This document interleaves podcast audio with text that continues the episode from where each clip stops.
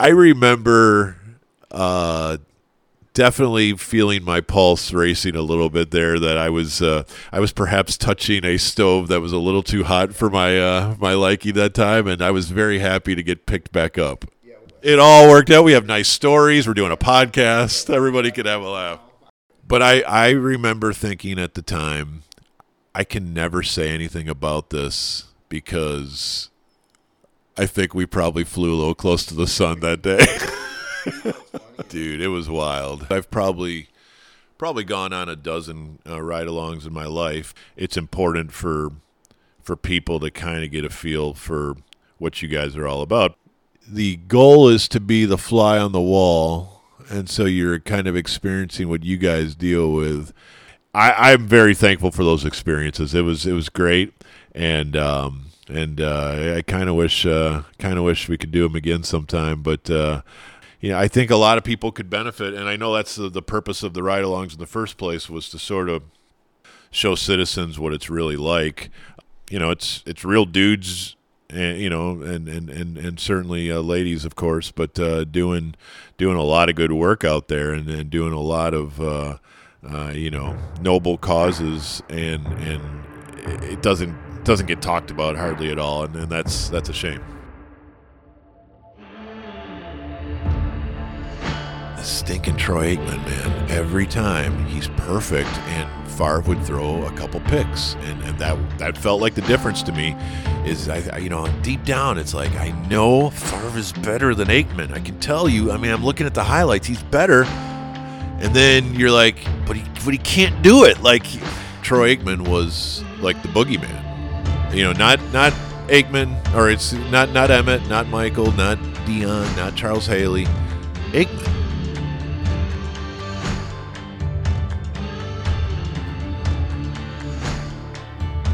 that's why I, I, I think it's important, um, even when it's not popular, to to be willing to, you know, defend the huge majority that are absolutely, you know, trying to do things the right way.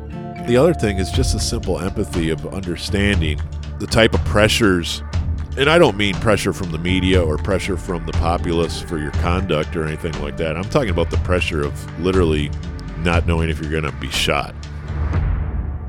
You're listening to the ATO Bridging the Divide podcast, brought to you by the Assist the Officer Foundation.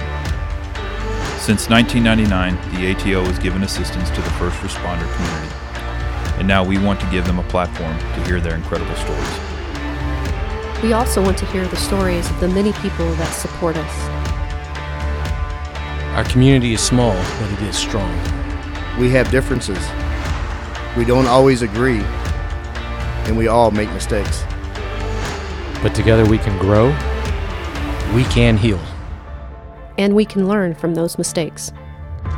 and together we can bridge the divide.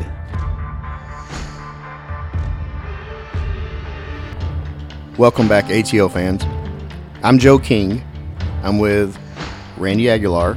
And today we have a very special guest co host, Dallas homicide detective, and my first partner, not my life partner, my first partner on the streets, John Valdez. John, thanks for coming on. Oh, you're welcome. Almost like important. Almost, yeah. Today's story is different from our other stories. Today we're sitting down with a truly genuine and incredible human being. Not because of his incredible sports mind or his ability to dissect an NFL draft, or because of his insane hockey knowledge, or the fact that he's an active member of the four time Marconi winner, radio station of the year, The Ticket. But because of, the, because of this man's incredible faith and the fact that a mission trip to Guatemala helped him find his new why in life, I can honestly say this man is much more than just a big sports nerd. Our guest is much, much more than this. Much more than a recognizable voice on an iconic radio station and a radio show called The Hardline. Growing up in Cheesehead Land and attending Liberty University, he got an amazing opportunity from an announcer known as the voice of the Flames, Jerry Edwards, to dip his toe into the radio broadcast waters. Then he jumped in the sports radio ocean as he moved to Dallas, Texas in 1998 to work for the Little Ticket. For years, he has honed his craft with partner Dan on Bad Radio.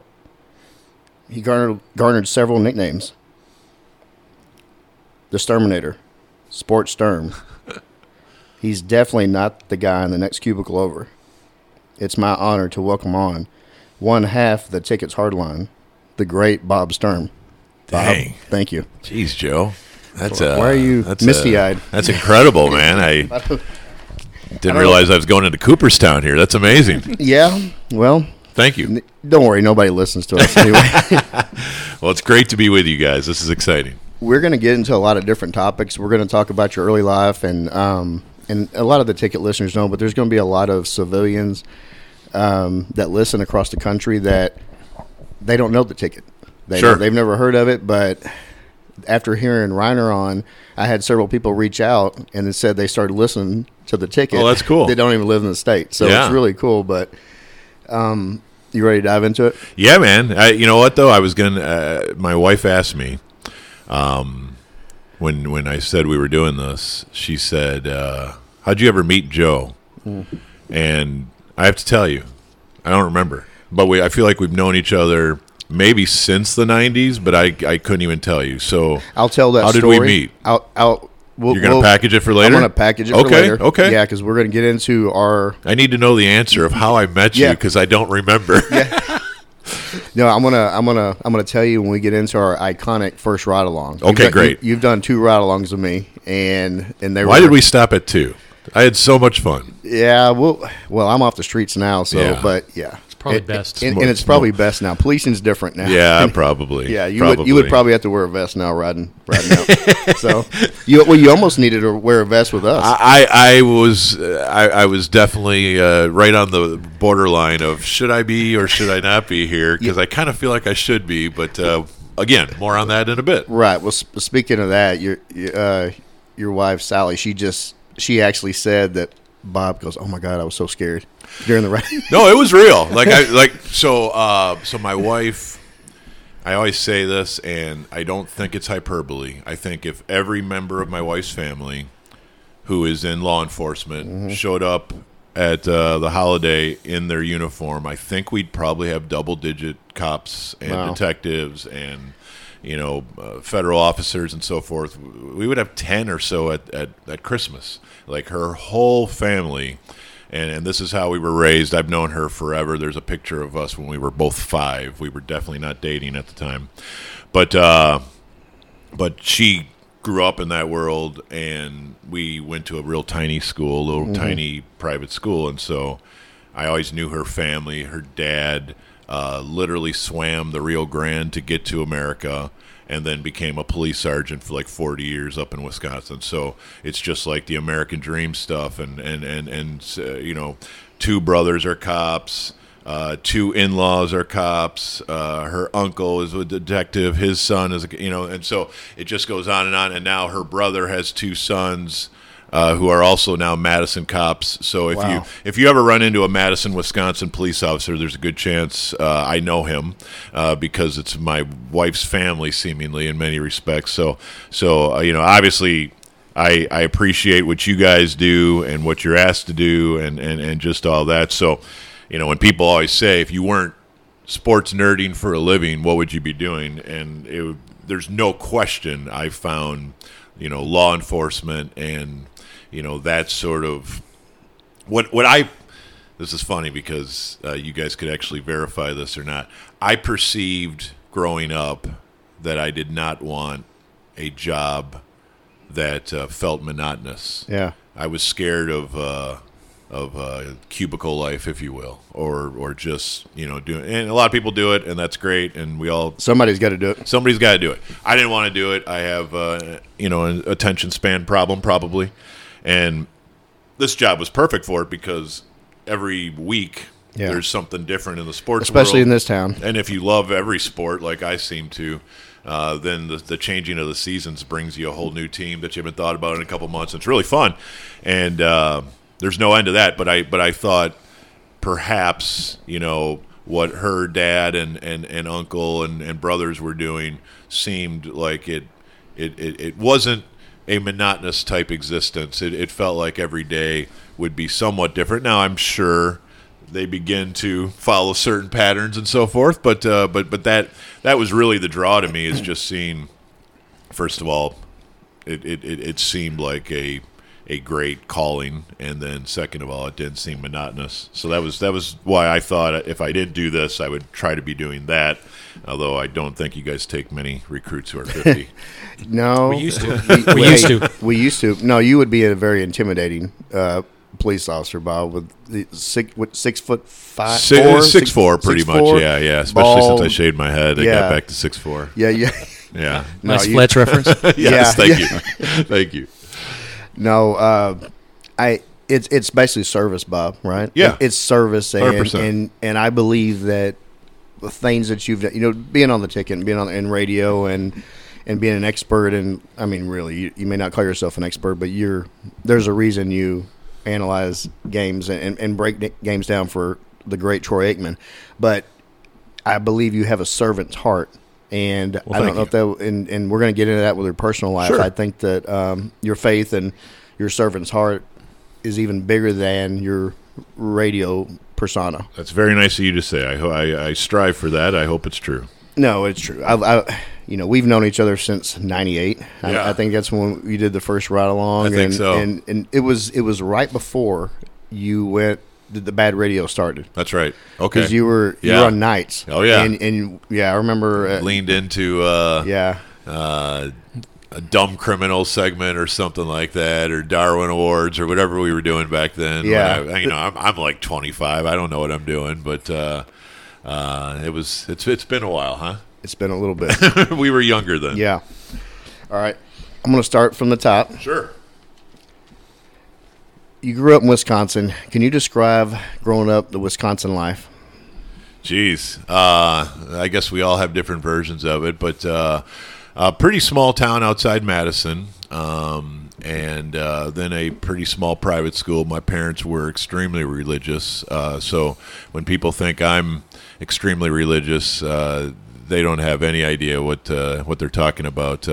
I grew up in a you know real conservative setting that. Uh, you know when you're a kid you just kind of go along with whatever you're told to do and and uh, so so the cool thing about going to a real small school is that you can excel in sports really easily like they're begging you to go out for the team and and uh, if you have any talents at all you're you're going to play the whole game and it's going to be really fun so that's different than what my boys have to deal with in Coppell, where you pretty much have to be a candidate for the draft to make some of the high school teams here. I Yeah. mean, it's, Right. it's it's legit, and and so they they miss out on a lot of the sports camaraderie that I enjoyed. But um, the quick childhood story that I guess explains how you come up with Sports Frankenstein when he's fifty is uh, you know my parents you know kind of kind of followed the the tone of the day on the uh, pretty conservative uh, side of the road, and and that was that TV is evil. You know, TV in our homes is going to rot all of our brains, and uh, you know, bring society to a halt. If you're watching, you know, Dukes of Hazzard or or uh, the Love Boat or The, something, the Fall Guy. the yeah, Yeah. or Chips, uh, Yeah. which by the way was uh, very influential in my house. Uh, Chips, I mean Ponch and John, uh, come on, but um, not so much Dukes of Hazzard. I, you know, I mean Roscoe didn't seem to, uh, you know, represent law enforcement quite like. we'd, we'd hope not. have you guys done a series on TV shows representing law enforcement? that might be a big Hey, good idea. At some dude. point. That's a good. Ep- hey, You know, I bet we could have a whole talk about movies yeah. and what's realistic, TV shows, Sure. movies, and and and have and have a good conversation about that because there's a lot of no doubt. good ones and a lot of bad ones. No Uh, doubt. Probably With- more bad than good. with, uh, we're we're going to get into the wire talk later. Okay, and, cool. And that is Yeah, yeah, I- absolutely. You know, we're going to talk about my, the, our opinions of that Hey, show. Real quick, going back to your high school, you said it was very. I grew up from a really small high school out in West Texas Sure. too. How how many people did you graduate? Seven. Look, I've never met anybody that graduated fewer than me. I had 26 in my class, so I've never met that anybody's fewer than me. All right, That's let me amazing. let, let me uh, let me hit this uh, one right, right out of the park by telling you a little factoid about that seven. One girl, and you just met her. Holy crap! Wow. I graduated with one girl. the Wow. I got so much to say, but I the great Six and one. Sally Sturm. Yeah, Wow. yeah. So so she's a. I've never met anybody that had been to a smaller school than me. your your height helped must have helped. It, well, yeah, I guess I don't know. Were I you, mean, were, you- I, I had- were you I always had- big kid? Like, were you Yeah, side- but I had I had horrible hair. So uh, David Letterman hair is like a high school guy. So so you know. it Well, now just- you don't have to say that's a problem. You just Honestly, no. I and I, you know what? I wouldn't. I wouldn't change a thing on that front, except uh, for real sunny days where I gotta be hat guy all the time. But uh, so so basically, we didn't have a TV, or we did have a TV, but it was locked up. Wow. And the rule, and uh, dude, I remember this when I was like five. Um, the TV was locked up except for sports, like not even cartoons. Now, was that because your was your dad a sports fan and that was No, I just don't think he saw, or maybe he realized I was really into sports and made an exception. I don't know, but again, the the the tone of the day, at least in the church we went to, which I thought, you know, look, I I, I, I think everybody who knows anything about me knows I take my faith seriously, but I also realize a lot of people who are in religion and who uh, say they have a faith have have absolutely lost the plot and kind of gone off the deep end at times in, in various directions. Uh, and and I kind of think I was probably raised in one of those churches. Uh, lots of well-meaning people, but uh, the the premise that TV, you know, right down to like Bugs Bunny is is uh, the downfall of society is just flat out ridiculous in my opinion. And I mean, Bugs Bunny's awesome, and. Uh, and and so the rule at the house, though, from probably age five to I don't know age twelve, was that uh, the TV can be used for sports, and so and and that's exclusively. So so if I'm surprised there's one in the house. yeah. well, it was a it was a little 13 inch black and white, you Wow. know. But but uh, doggone it, it didn't take me long to figure out that I want to watch every Packer game and every you know Brewers game and everything that was available because honestly, as a kid, you don't. You just are mesmerized by the screen. I it's, mean, it's ha- visual stimulation. Yes, I mean, you know, hand yeah. any one-year-old your phone for a few seconds, and you'll see how obsessed they become with whatever's on the screen. Yeah. And so, yes, it is just a human reaction to the light and sound and whatever it is that's moving objects on a screen. So, I'm not saying I was uh, particularly um, keen on uh, football at the time, but I do think that formed me into a sports nerd. So so that's that's the quick description of growing up, how I did, and how does a guy like you, you know, when people ask me how'd you end up like this, how'd you end up knowing as much about sports as anyone they've met, and I, by the way, there are bigger sports nerds than me, so I don't want to make that some bold claim, but. Uh, yeah, I was I was ready to host a sports talk show, knowledge wise, when I was probably 15 years old, just because that's all I cared about. You know, is the stats. that was your life as far as yeah. Sports Almanac. I tried to memorize it. Like there was, you know, there's a time where if you could pick a year between like 1975 and and uh, t- the year 2000, I might be able to name you every champion in every sport. You know, just because that's don't call my bluff. It's too early in the No, morning. no, I'm not but gonna do uh, that. but but uh, you know that that's what we would do, and so It's amazing. um, it's you know, thankfully because sports talk radio didn't exist in 1972 or 1975 or you know any year of my childhood. Sports radio started happening in the late 80s. There was a Sports Illustrated article. Uh, I remember reading this in high school. Uh, you know, what's that opening section of SI when we were kids? I forget what they call it, like point after. No, that's the one at the end. What, whatever it was, uh, they would have little small capsule stories, and one was that the first all sports radio station is going on the air in New York, Oh, man. And uh, they're actually going to talk about sports twenty four seven. And I read that, and I'm like, you got to be kidding me! How do I get access to this radio station? This sounds like the coolest thing I've ever heard in my life. And you know, by the time I'm in college, now they're starting to pop up everywhere, including Dallas. And you know, if you ever read the book Outliers, which I think is a book everybody should read, I didn't check that out. uh, by Malcolm Gladwell, a big part of success in life is the dumb luck of being in the right place at the right time.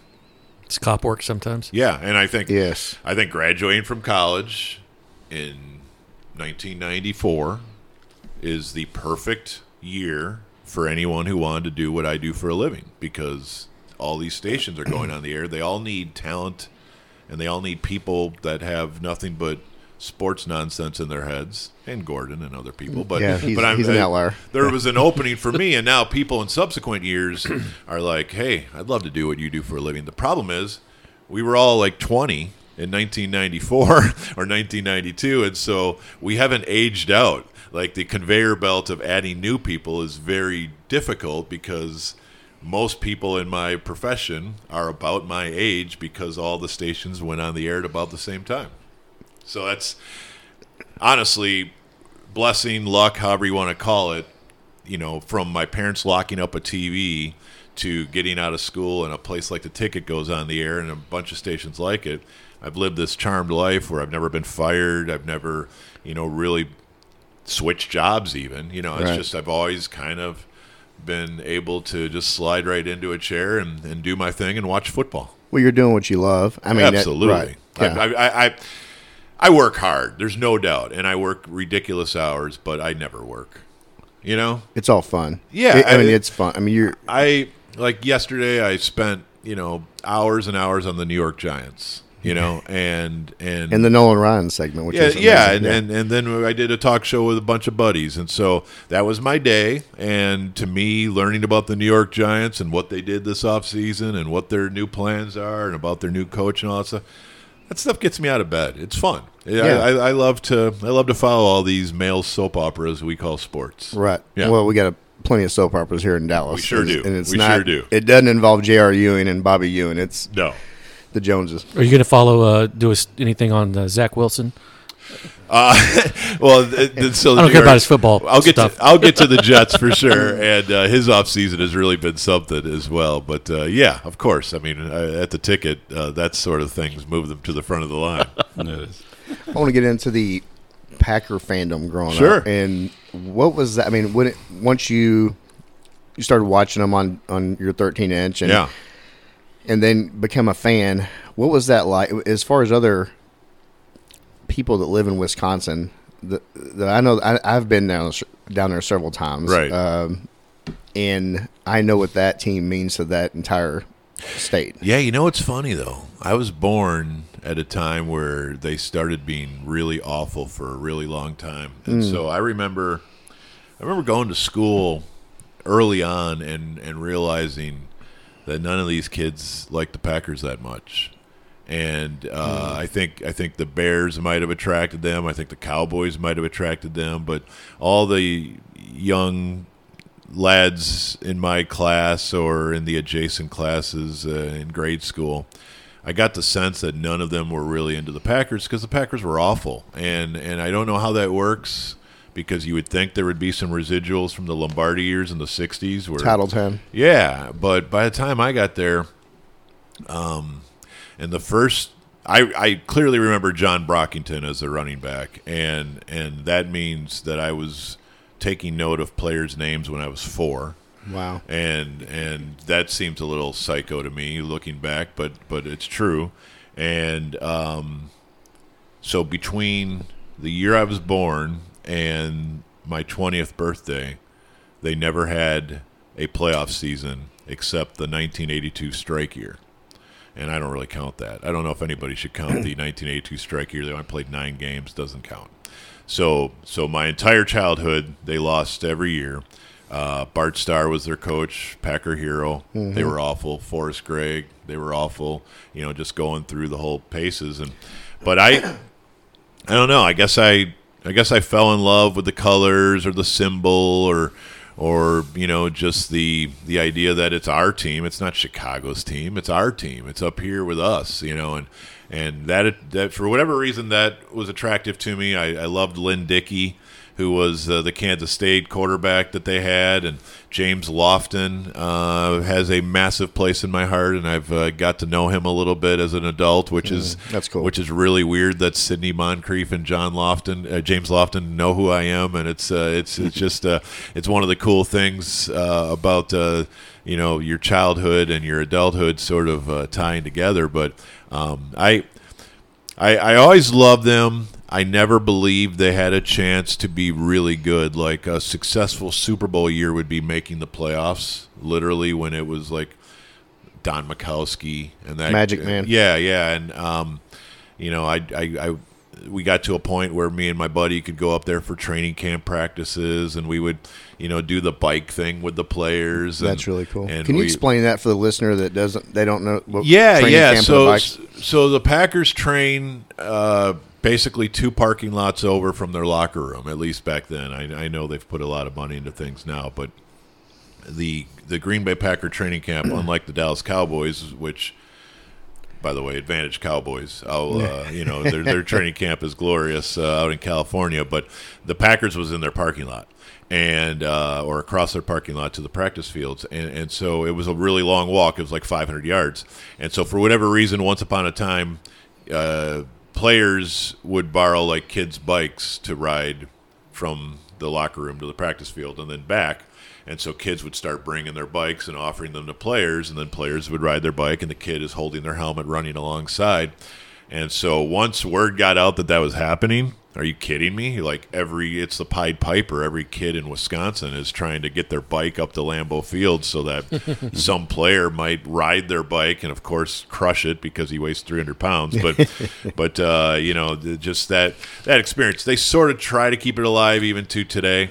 But uh, but I do feel like um, my whole childhood, again, until I was 20, they were so bad that it kind of was my team. Like I didn't have to share them with anybody because nobody else wanted them. because no one else wanted them. yeah. And so now Packer fans are insufferable, entitled, annoying, and all that. And that's the generation after me. I think my generation is grateful for every good season, and you know we we remember and we know how quickly a, a little village like Green Bay could become completely irrelevant in the NFL. So yes, people are like, "You guys are so spoiled, Favre and Rodgers. Uh, how do you, you know, you only won two Super Bowls in 30 years?" I'm like, two Super Bowls in 30 years? Do you know how insane and how impossible it is to win two in 30 years? Yeah. Like we're not, yeah, we're not the Patriots, but if you would have told me as a kid that every 15 years I was going to average a Super Bowl victory, I would have signed up for that in a heartbeat. We'll that was take we'll, ta- impossible. we'll take that in Dallas right now. Yes, I mean, yes, yes. And so, you know, it, it's a love affair that, you know, I, I heard somebody say this and I've stolen it, but uh, your your favorite sports team is the only thing that you will feel the same about when you're five and when you're 75. And I really believe that. Like, if you, you know, it could be your college, it could be whatever that team is that you think about when you should be thinking about something else, that has a relationship with you that hopefully stays with you as other things come and go, like the love of money or your interest in women or just whatever. I mean, things fluctuate by age, right? I'd, I'd like to think I'll, you know, I'll still feel that way about a sports team, you know, the whole way through. I won't become jaded like uh, many in my business, but you know, I, I got the, I got the tattoo. I got a son named Brett. I mean, you know, I, I, I work now, so it does make it weird, and I don't like it when the Cowboys and Packers play because then work me and and free time me have to have uh, this weird relationship for the week and and all the people out in radio land know you know uh, we know who you, what you really want to have happen honestly i i don't know that i agree with them even though it makes intuitive sense because my relationship with the packers is very similar to everyone's relationship with whatever team they like.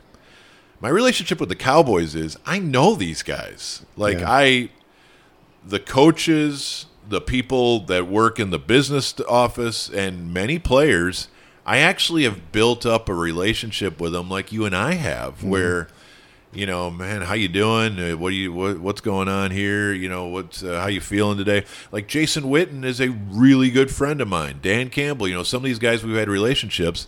I, I, I've been lucky enough to call them friends, and of course, uh, the you know the Troy thing is well after his career, so that one wasn't quite the same. But the point is, if you know somebody personally, it's different than having a favorite team. And so when people are like, you know, you don't even care if the Cowboys win.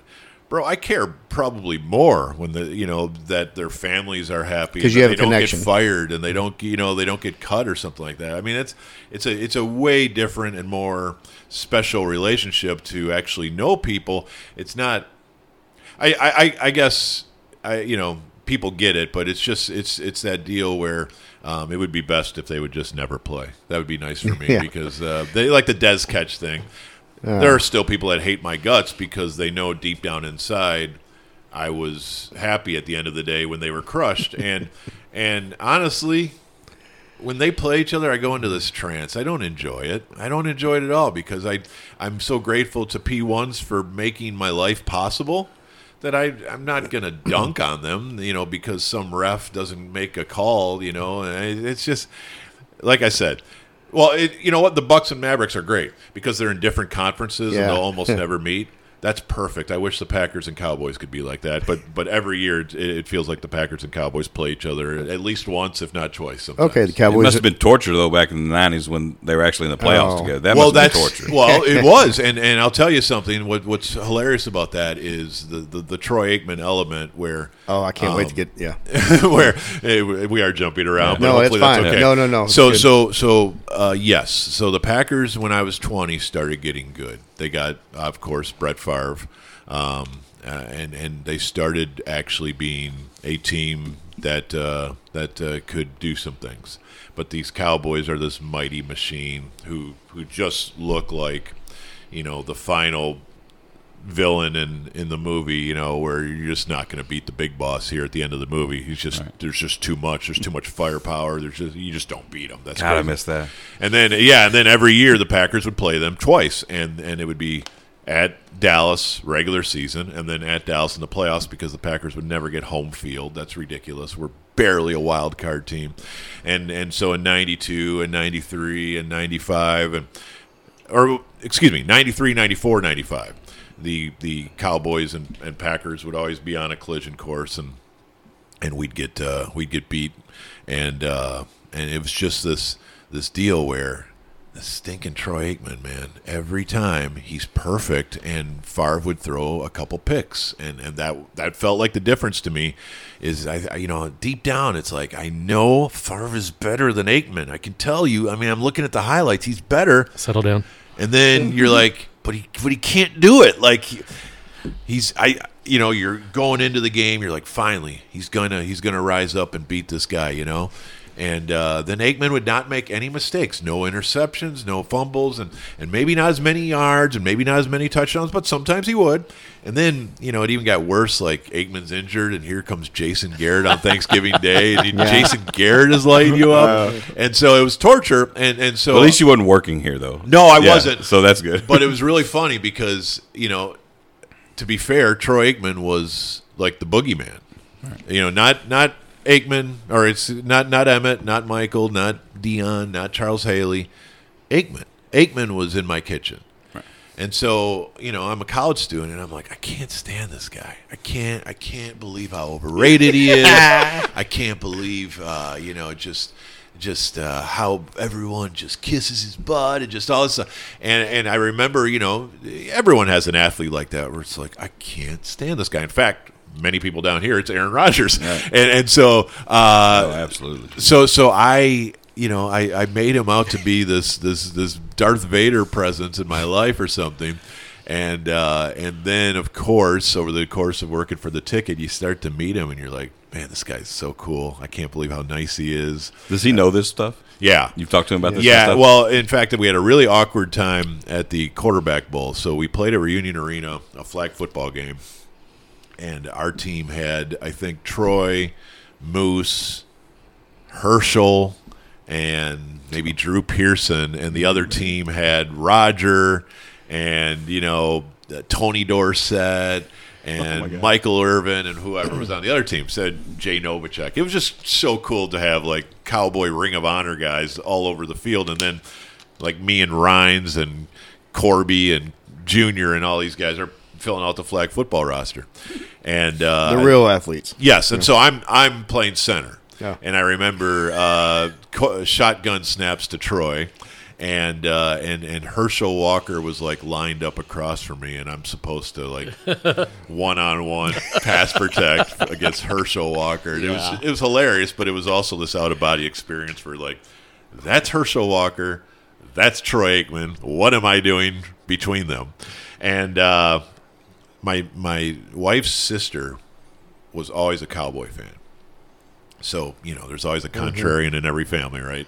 And she loved the Cowboys, and she loved Troy Aikman, and just you know make you crazy when the teams would play. But enough time had passed. The Cowboys at the time were being coached by Campo. Aikman's long retired. Yeah. Let me get my sister-in-law an autograph football from Troy. You know, this is kind of cool. So I remember after the quarterback bowl, I walk over to uh, I walk over to Troy. He, again, nicest guy, and I hand him a football and I say, "Hey, could you sign this uh, for my uh, for my sister-in-law? She she's she's a really big fan." And yeah, sure, sure. So he grabs it and what's her name? And uh, to Susie or whatever.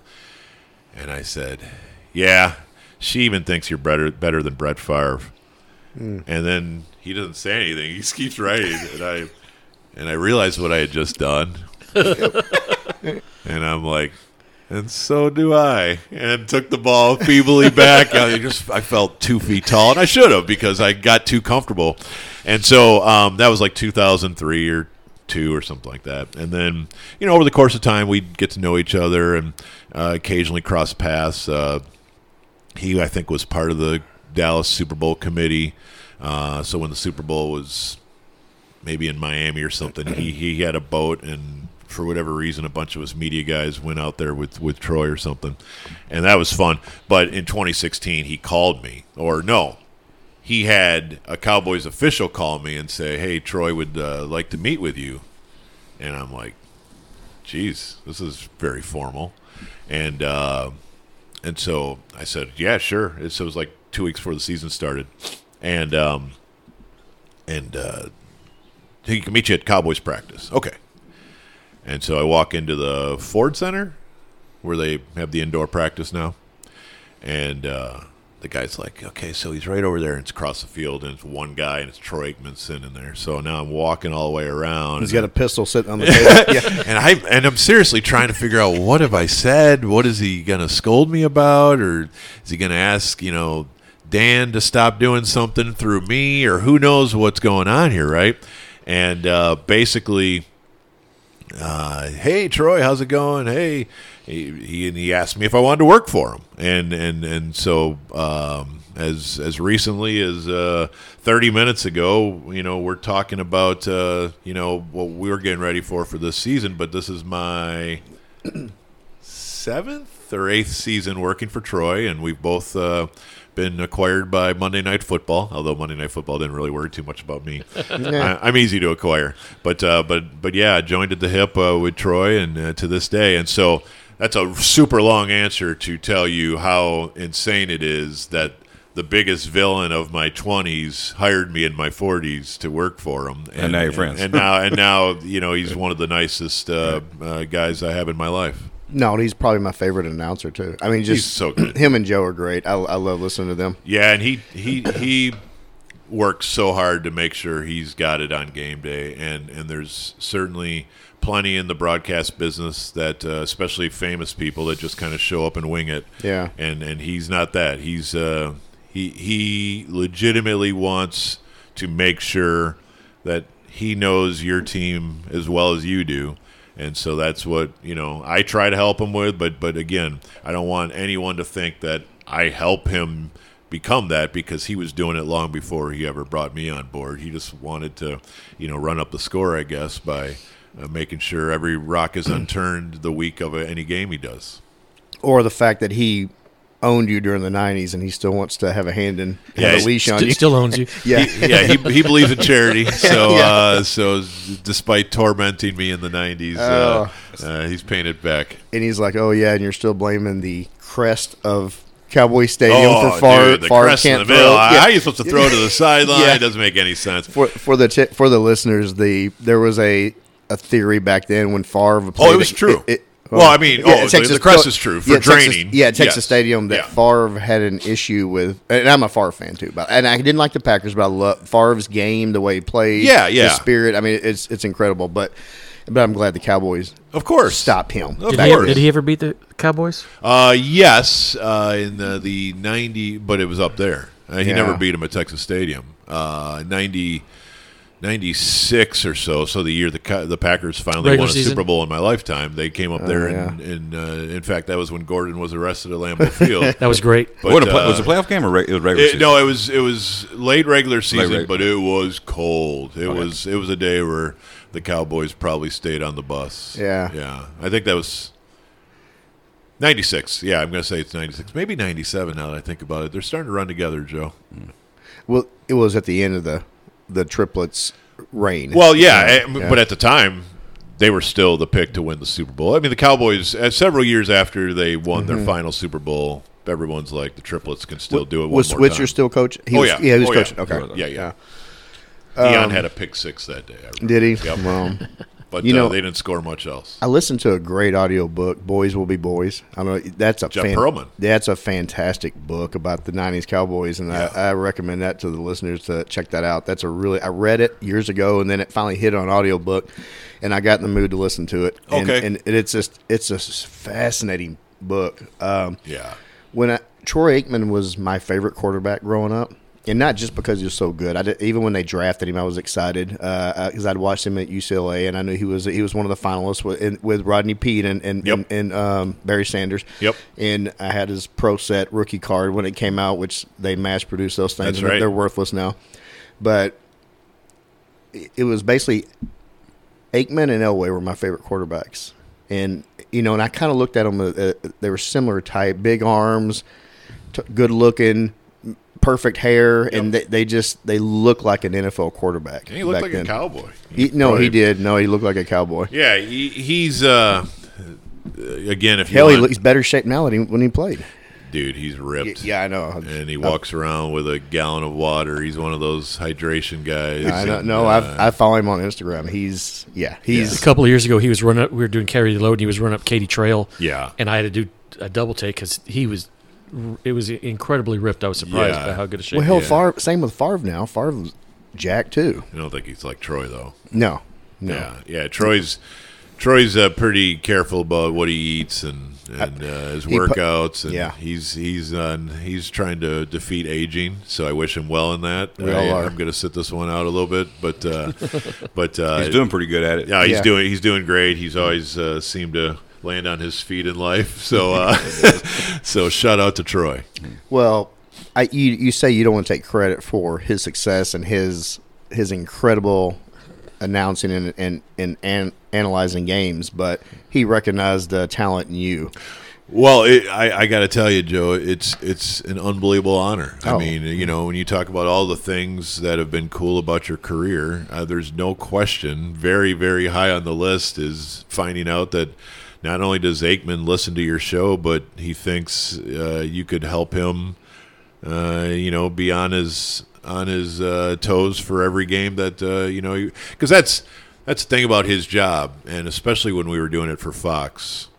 Uh, last year, I think we did 28 games, wow. which is insane. So it's every three or four days we're doing another game.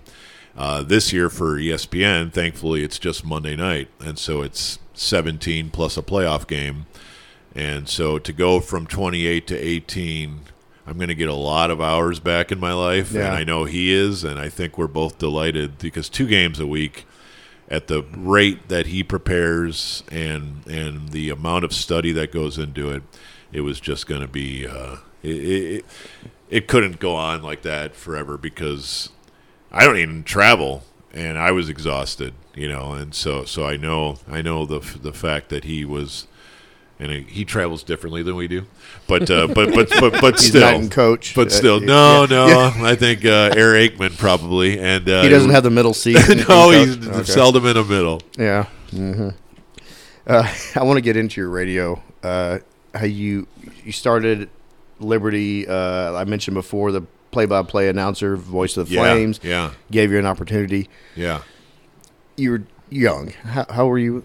Oh, geez, uh, sophomore, so nineteen. No. Yeah, and and Did you always have this like deep radio voice? I mean, like uh, yeah, probably. I it never occurred to me, and my parents say I mumbled all through high school, which is probably true. So you have to learn how to open your mouth when you talk, maybe. Um, and I probably didn't always know how to express myself. So so that does take time. I might have had enough in my head at age 15 to to have expertise on at least that level, but the ability to communicate and uh, you know construct cogent thoughts and things like that and then verbalize them. I, I assume that takes a lot of at bats in the minor leagues. And so, yeah, going to Liberty. Really, honestly, the thrust of all this was I thought maybe I could play college basketball. And then who knows, you know, maybe you go to Europe and play. I, I, I had no idea. I was really good in private school, Wisconsin. But again, I had seven people in my class. We played b- way, way, way bigger schools, and we did very well because we did have a really good basketball team. But again, being good at basketball in Wisconsin is way different than being good at basketball in Dallas. Yeah. Um, Dallas produces lottery picks routinely. I can assure you, Wisconsin and especially Wisconsin private schools do not. And so once I realized I couldn't play for a living, and it took me probably longer than it should have to realize that, uh, then I wanted to write or broadcast uh, games. And, and so, yeah, sports talk was barely a thing. So play by play seemed to be where I wanted to go. And, um, I remember Jerry Edwards spoke at one of our classes, uh, sports management or communications or something, and, and basically, as he's given us his spiel as uh, the play-by-play voice of Liberty basketball and football, you know, he said, "Hey, and if I'm looking for someone to uh, kind of engineer for me uh, on, you know, for all the games," and and I'm like, "Does this mean you get to travel, you know, to these games? And does this mean?" We don't have to you know we can get like uh, food on the road and you know all these all these types of things that you're thinking as a poor college student this sounds amazing. I get to go on flights and i get to see cities far away and i get to be at games and i get a per diem you know even if it's nothing to to go to subway or pizza hut or something and get some meals. And that sounded like the most amazing thing ever and so I start doing it with him, and he starts learning what a sports nerd I am. And he's like, "Hey, you want to do pre pregame and halftime?" And and then I'm filling in for him, uh, doing some games, and then I'm off doing Liberty baseball play by play. And you know, it it it. I really thought I would be a play by play guy, and I kind of always did. And you know, honestly, until about five or six years ago was when I probably gave up my play by play dream because I always had in the back of my head that if uh, the Dallas Stars ever split up radio and TV, mm. maybe I could grab one of those spots. You know, that that always play by play of hockey just seemed really cool to me. Um, for a number of reasons, not the least of which is it sounds like you get about five months off a year where uh, you're not doing anything and you still uh, can make a living with a nice long April to October summer break. That sounds great, unless we go on a cup run and then it's June to uh, October. That's fine too. I, you know, the, the, vacation sounds great to me. So, you know, I, I, I always thought that I might end up leaving the ticket to go do play by play, and then, you know, when uh, they properly hired uh, Dave Strader and then Josh Bogorad. Uh, Josh is great. I'm very happy they made the right call. There's no question about it. But I was definitely interested. And so that made it to my mid 40s, still kind of hoping I could do play by play someday because all of us sports nerds want to be at games, you know, and we want to have a we want to have skin in the game, as they say. We want to feel like, you know, when we're watching games that the outcome matters. That's why so many have gambling problems. Probably is uh, is that you know you want to feel the the adrenaline kick of uh, something good happening. So so yeah, being at an arena uh, and and caring if the Dallas Stars win or lose or FC Dallas, I did for a while, and you know absolutely would have been interested in any of the other local teams because you know me with sports. Uh, just never happened, and then I got comfortable in my skin doing sports talk, partly because I can be home and mm-hmm. uh, you know be a decent husband and father, hopefully, and and uh, kind of gave up that dream, which is usually, um, I guess, just getting comfortable in your own skin and satisfied with where you are and not worried about conquering a new height. So. Well, were that's, you? That's how it all happened. Were you approached by the powers that be? You said you were interested in that job, but were you? Did anybody know you were interested? Yeah. Okay. Yeah. Okay. Yeah. Okay. It, yeah. Tom Gaglardi uh, had had intimated uh, he was interested, you know, as, as in me being a candidate. So, so yeah, I, I think I think I was a legitimate candidate, and I think they probably thought it would be insane to hire somebody who's never actually had a play-by-play hockey job to start in the big leagues. Yeah. Like people ride the bus in the minors for 10 years to get a shot at a job like that. So, Did the the ticket people know? um, yes and no. I, I had floated it uh, to them a couple times, and and they were like, uh, they were not interested in in me not doing sports radio. Right. And so, well, how would this work if you're doing both? And then I'm thinking to myself, I don't want to do both. I just want to do that. And so, there were there was going to be some difficult contortion required to pull it off, but it doesn't mean in the back of my head I I didn't think uh, that would be something you know not worth pursuing. So so I gave it a go, and like I said, they absolutely hired the right guys. Uh, but but yeah, I mean at some point if they would have just asked. Since then, I've probably torpedoed any possibility of that ever happening in the future because some of my my stars' opinions have been a little too hot over there. I understand, Okay. but uh, but Dan always used to tell me that I would hate doing play by play because I like my opinions too much, and if you Your- like having opinions, Your Twitter ban would, would say yeah, that. I mean, yeah. Well, honestly, if if you're going to have real uh, critical opinions, not that you know you're not trying to get personal and you're not trying to be mean, but you really care about this team, and they keep doing these things that are super annoying or that you believe are wrong. And then you then you say something about it, and they're like, "Whoa, whoa! Did you work for us? Yeah, did you happen to see what your paycheck says uh, up there at the top? Yeah. Uh, Right. You Like work J- for us, like You're- George and the being the announcer, Yeah. the PA announcer for the Cowboys back then. Yeah. Yeah, and so like I look at my friend Mark Followill and I say, There's a guy with a perfect life. He has he gets to follow Luka around the country doing basketball games in the NBA. That sounds like just the most fun a broadcaster could ever have. At the same time, um, you know, he probably can't express all of his opinions because uh, Mark Cuban uh, can react Oh, uh, yeah. react uh, very swiftly uh, if you uh, get too far out of line. And when he talks to you guys, when he's on those segments, there's sometimes you can tell that. yes, Okay. Oh, yeah. but he's so good at what he does. But but you can still tell He he's is- great at navigating. He, he, he but does. he has to navigate. That's I mean that's part of the deal. You literally work for the team, and the team expects. They can't control the media, but they can control you. Right. So, you know, it's a it's uh you give something up for any job you take, right? You you you have to you have to understand the rules of the game, and uh, and and he uh, he accepts them, and I would have accepted them too but uh, Dan thinks it would have made me ultimately crazy. And and uh, honestly, when you hear like Brad Sham do a Cowboys game, Yeah.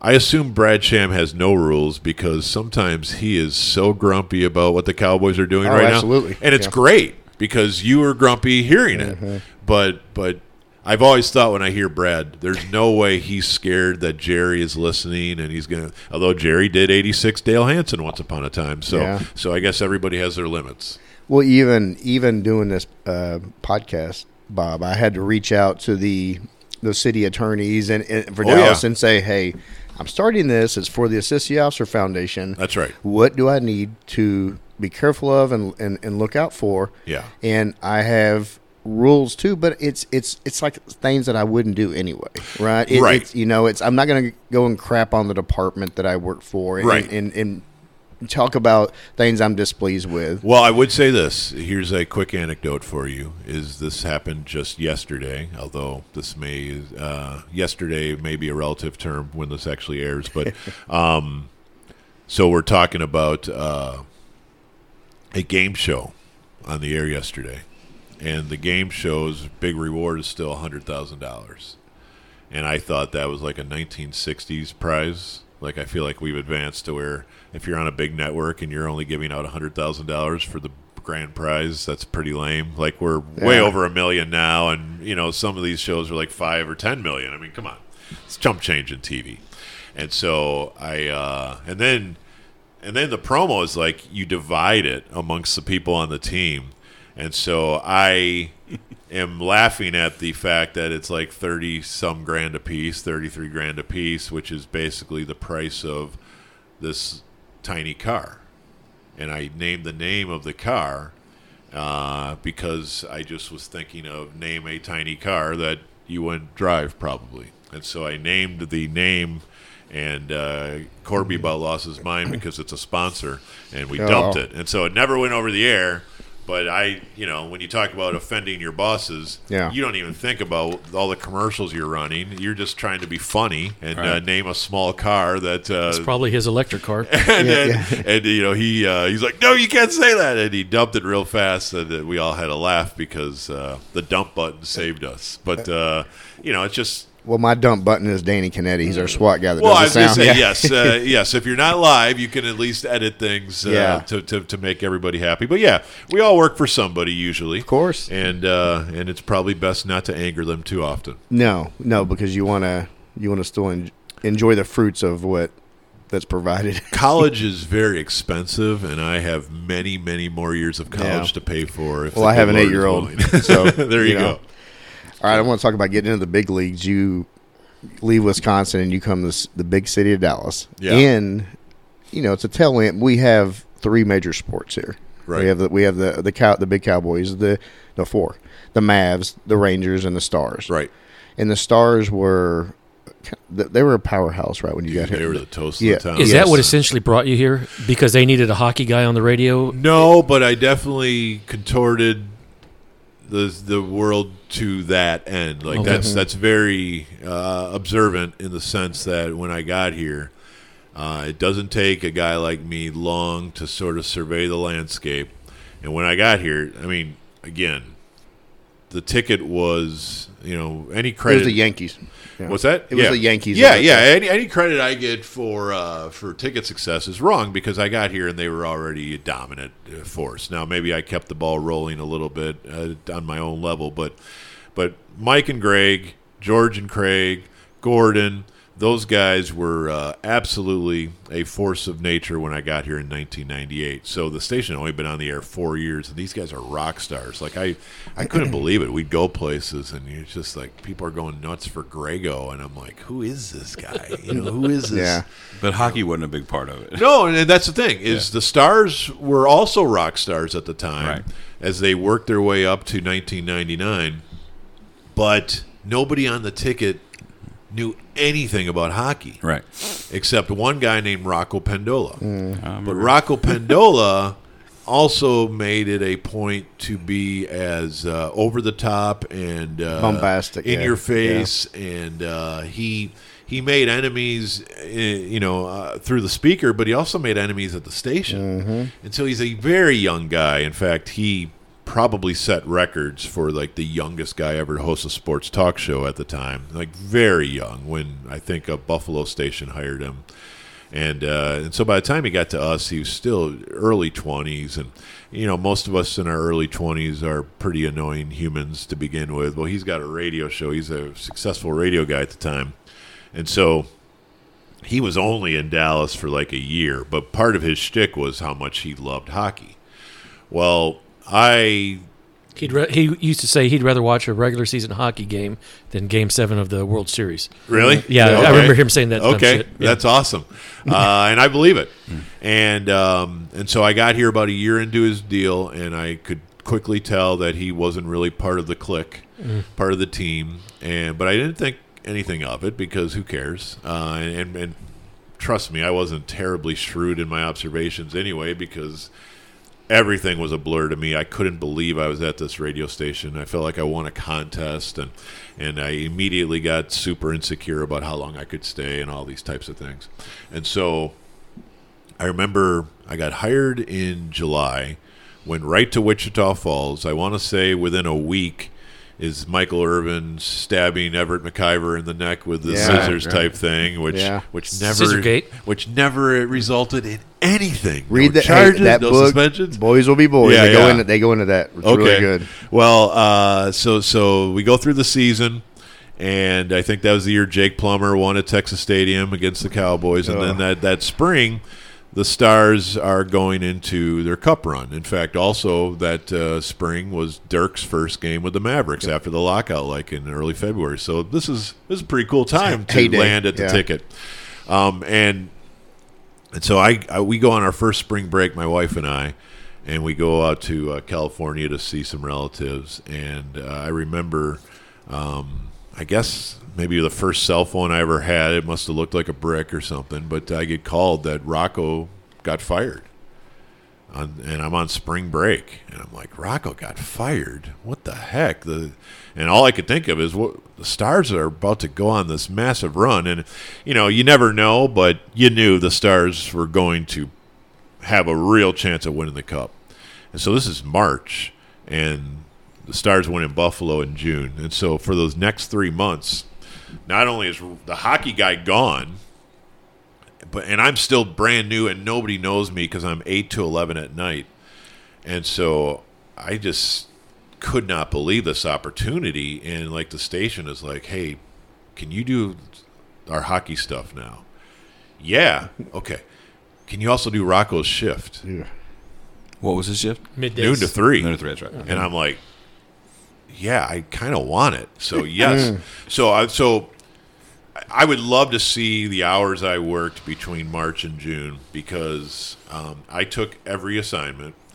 I um often worked noon to three and eight to eleven. You know, I would do this weird split shift to take both of our shifts, and basically cover the stars. So in round two, they played at St. Louis. I was there. Uh, in round three, they played the Avalanche. I was at every game, home and away, in that series. And then in uh, the finals, I was at uh, Game Six up in Buffalo, and and so somehow I'm going to all these play. I'm right out of Lynchburg. Like I am straight out of school, and So I you're am, 20. I'm I'm uh, Four? 20, uh, 24. That's 24, right. And so I am uh, I am at uh, no, excuse me, 26. What am I thinking? Uh, but but I I'm I'm I'm in St. Louis. I'm in Denver. I'm in Buffalo. I'm at a Stanley Cup parade. I, you know, all this stuff is happening. I can't believe it. My favorite player growing up was Brett Hull, and he's now the star for the Stars. Uh, like they just acquired him like a week before I got hired by the ticket, and then a week after it, Dirk is brought in, who at the time really wasn't a star in the story, but Yeah. it, it it all And then just he hits the winning, you know. dude. And I'm just yeah, and he he scores the the game winning goal in Buffalo, and I'm I'm I'm there, and everybody's looking to me for hey, what are how are we supposed to feel about this play? And is you know um, the Musers are having me on to talk about this, or you know every, I'm now their hockey expert, and so I wasn't brought in for hockey. But I became, you know, again using Seemed pretty seamless. well, you using my youth uh, sports almanac, uh, you know, obsession with every sport really paid off because this opportunity came along. I could have never predicted it, but they needed a hockey guy and they needed him right now. And I'm like, dude, I love hockey. You know, uh, let me at it. And so, so that spring, I feel like if you were to say, all right, what helped this goofball from Wisconsin to basically make the ticket roster and be able to spend maybe most of his life in Dallas talking sports.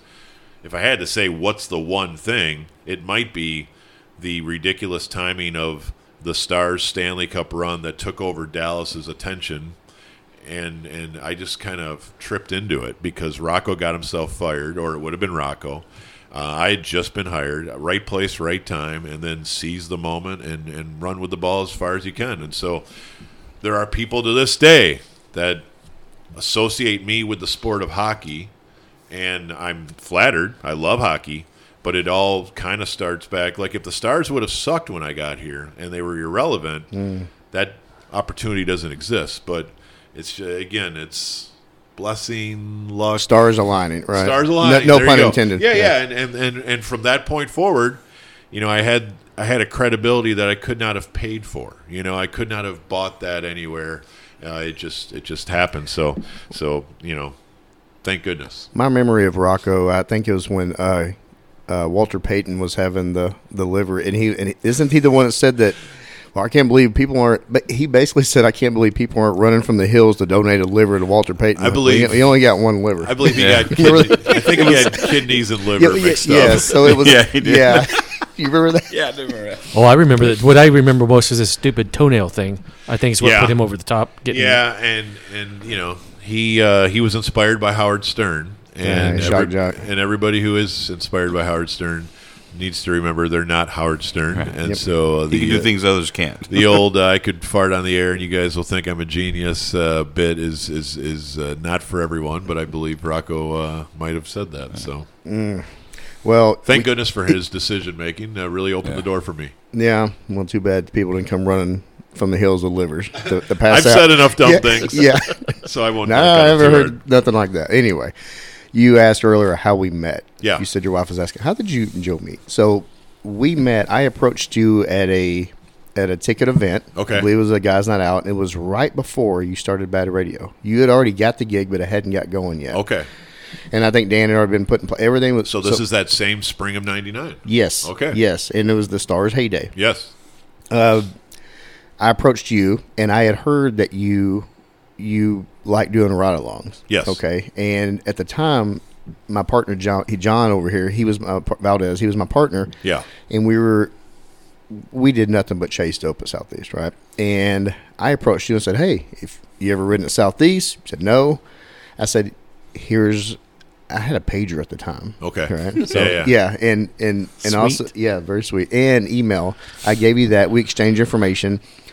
Couple of weeks later, we set up a ride along. That's right. I went and picked you up from the ticket uh, office, and I was kind of limping that day because I, the day before we had we had fought a guy at twenty eight oh five East Ledbetter, and Klingel Smith and I were fighting this guy, and all three of us fell down the stairs while holding on to this guy, and so we rolled down these the stairs at twenty eight oh five Ledbetter. John shaking his head because John hates my memory. So So we we rode together forever, but I don't have a memory. Like he's always like, John, do you remember this? I don't know.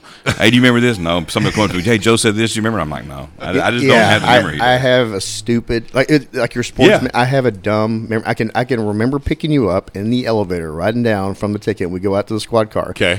and then we go meet up with uh, at Southeast, and we sit in detail. Sergeant Landry, shout out David Landry. He listens. Yeah. he was up there calling roll call, and you brought us some ticket swag. You brought us some T-shirts, and you brought him a T-shirt too, and he uh, called your name out in detail, and we thought it was really cool. We go out and we leave. We go get a drink, and then we drive over to Royal Crest Apartments. John, remember that? And we go jack up uh, a, a, a known a known suspect, last name Beasley. We knew him. We- Okay. I remember, I remember we were just. I don't know if it's not bragging, but we were just talking about how everybody's got guns. We're talking how bad we're trying to build it up. yeah. yeah. And we, I remember we just jump out on this guy. No clue he would, but sure enough, man, he had a, uh, he had a freaking pistol on him, and we were just talking it up to make you think that, and he really had one. I, I I was I was incredibly amazed at, at how it seemed like there were a lot of people who were armed that we would happen upon. Well, we're going to get into more of the armed, but but I remember you got out the, the apartment. That was one of the most deadly apartments there in Oak Cliff on on, on the southeast side. It, the Royal, it was bad. We get out, we jack him up, and John's talking to him. I'm over talking to his buddy. You're just kind of milling around, Yeah. uh, standing there watching us, and all of a sudden, John grabs Beasley, puts him down on the hood. Don't move, don't move. And John reaches around, pulls out a pistol. I then get the his buddy down on the ground, and we do our thing. We end up going to jail because he was a he was a felon. And we I deal just- with that dude all the time. Oh yeah, he was a he was a frequent flyer.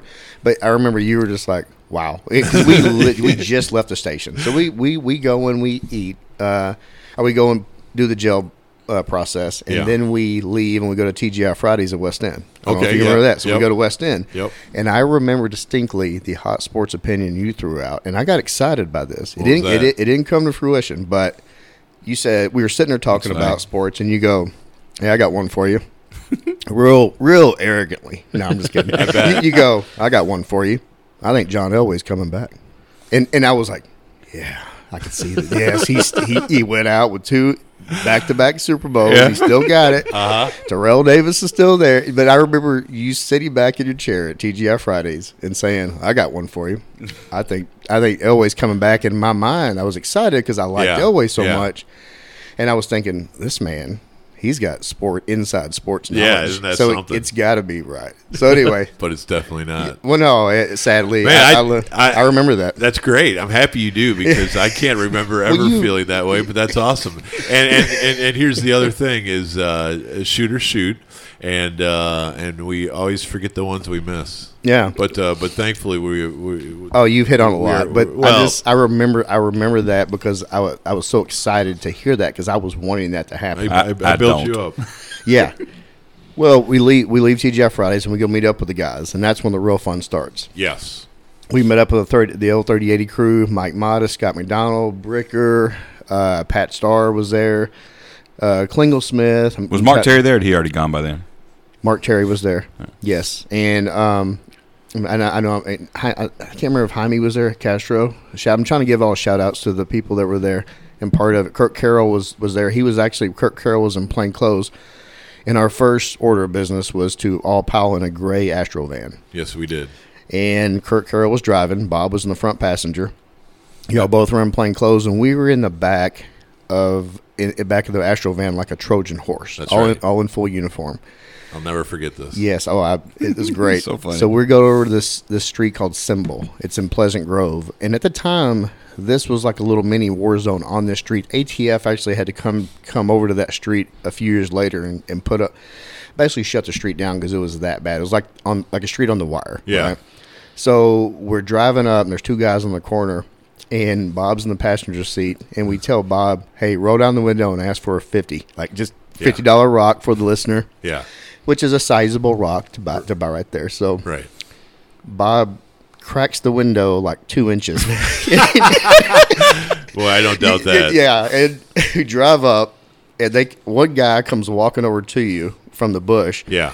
And as soon as he got to the window, we pile out of the uh, the side with the sliding door slides open, and we jump out on top of him. Yeah. He did. Cra- a, yeah. he, did he did a little panic dance. uh, Panic for dance. moment, Yeah. Crack He was goes scared in as the- you were. Oh, yeah, yeah. yeah. yeah. Yeah. yeah. crack crack goes up in the air and Yeah. we, we, we put them down and, and I, you were sitting there watching us pick crack rocks out of the bushes i just remember you, i remember you going sweet you, you remember you remember that Oh yeah, yeah, yeah, yeah. I, I, I remember, you know, things were moving really fast, and that's Yeah. one of the things that uh, I, I recall from the entire experience.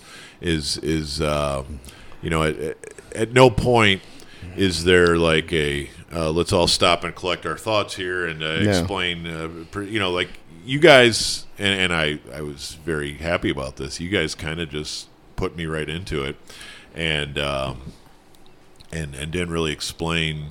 I didn't really have time to be nervous, sort of thing, you know. And again, it's there must have been ten people in the van, Yeah. but you could only see two of us. And and so when I got instructions, it you know I didn't have time to think how insane this is that I'm actually uh, the one approaching the guy Trying to buy dope. because yes because That uh, would not happen now. I, no, I, I, no. I have to believe that that probably was uh, blurring the lines of a normal ride along protocol. yeah, yeah a little bit But yeah. uh, but regardless, I was honored to be part of an operation, and uh, yeah, it felt uh, it felt pretty awesome. we were young and dumb, and we were trying to impress. Also, Yes. Well, I, I hey, it's, Whenever we as have long as nobody gets hurt, Yeah. we're all happy. Yeah, hey, hey, it worked out fine. It did, didn't make it the news. with Local radio, Yes, yes. local radio star Yeah, just uh, and killed just by AM, dope. AM at the time. I right? remember when we weren't even FM yet. Just AM. Yep. I remember listening to you talk about it later, and you did, didn't get into a lot of details. We didn't want, but I remember you saying something to the effects like, "Let me tell the listeners, there is no shortage of narcotics Yeah. and guns in Dallas." You, you said something to that along those those, those lines. Well, yeah, I mean, because and, and I, I've done a lot of ride-alongs uh, with with family. You know, all the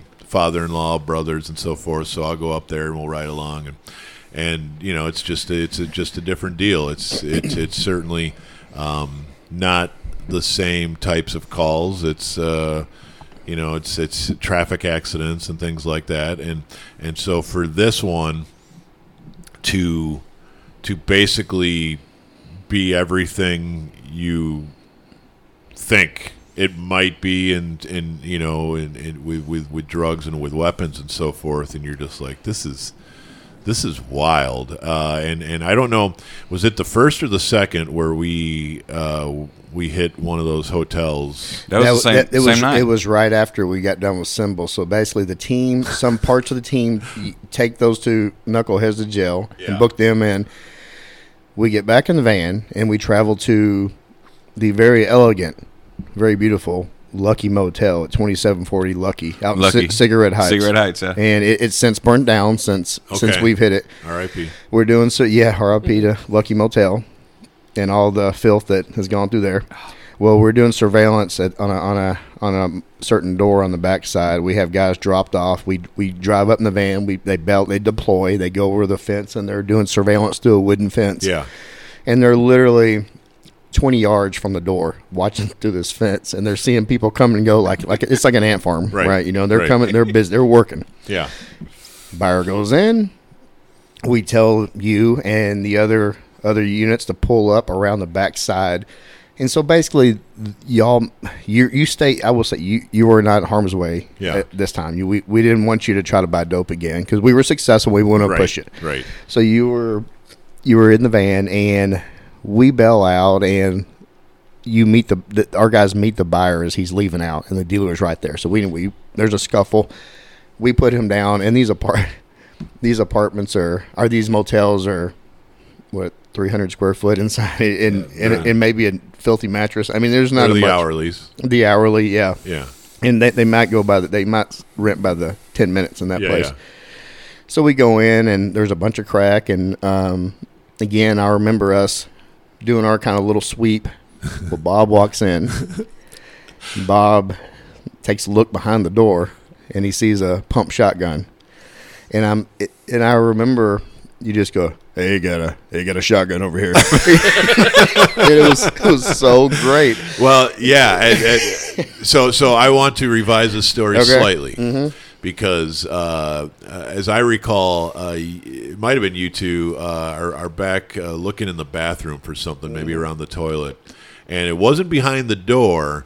But I swear to you, I've seen the thing in movies a few times where it's between the mattresses. Oh yes, that's right, that's right. And so- I got a shotgun over here. So I'm I'm looking around the hotel room and I'm like, if I was a gun, where would I be? of course, he'd be between the mattresses. So I walk over and I pick it up with you know it's a light little flimsy mattress. It's mm-hmm. definitely not Yeah. difficult. Lifted it up with one arm and I'm like. I can't believe it's a freaking shotgun right where I thought it would be. Like it's exactly That's right. where You're I already thought it thinking would like be. a cop. Yes, I mean this is the most basic. That you- deep voice, hey. Yeah, that's, no, that, Yeah, he no, I didn't know said what to do with it. He said it so cool. They got a shotgun. over here. And- and Yep. Like, well, hell yeah. We high fived him. We actually took a picture with one of those crappy wind up Kodak cameras with you holding that shotgun. I don't know where it's I at, would love to man. get Oh, that. I would too. Uh, there's a lot You of don't pictures. that one? No, man. I, I would have. I would have loved to have that picture. It was. Yeah, A couple that of was other before. pictures from back then that we'd like to have. Yeah, oh, there's a lot of there. We I used to carry around those little disposable cameras, Oh, and yeah. the people in the people in uh, Eckridge that I used to, they probably raised some eyebrows when they looked at some of these photos. But yeah, that was oh, that was fun, man. Oh, it- it all, really was. All total, we had seven felony arrests that night a- as a group, and yeah, it was it was a. I mean, I took you back to the the the, uh, the ticket uh, mothership and dropped you off, and Just buzzing.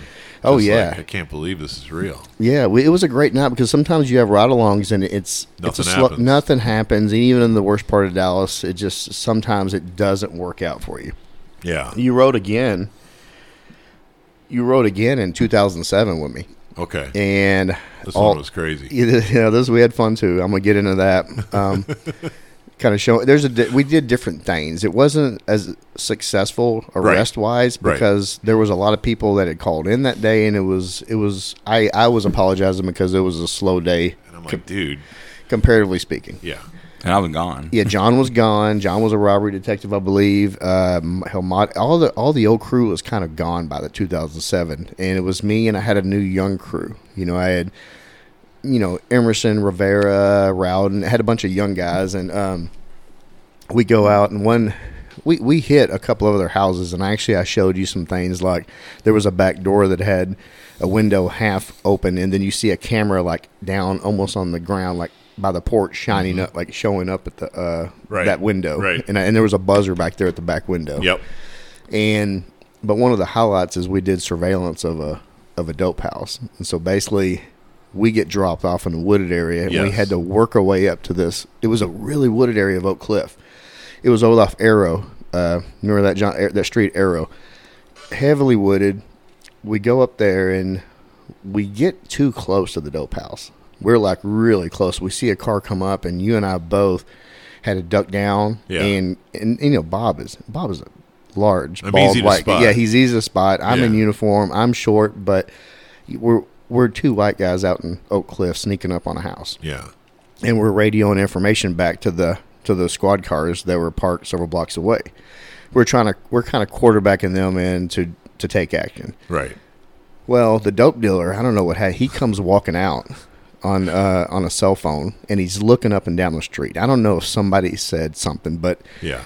so Bob and I both had to j- literally lay down in the dirt on our stomachs. Hundred percent. Yeah, while this guy. So what was what was going through your head whenever we're out there? Uh, yeah. So, so I, I'm, I'm definitely on my chest, and I'm definitely like looking through, you know, leaves to try to get a, a, a vision through the trees, and and again, we're we're not far at all. Yeah. And and and uh, what's going through my head right now is.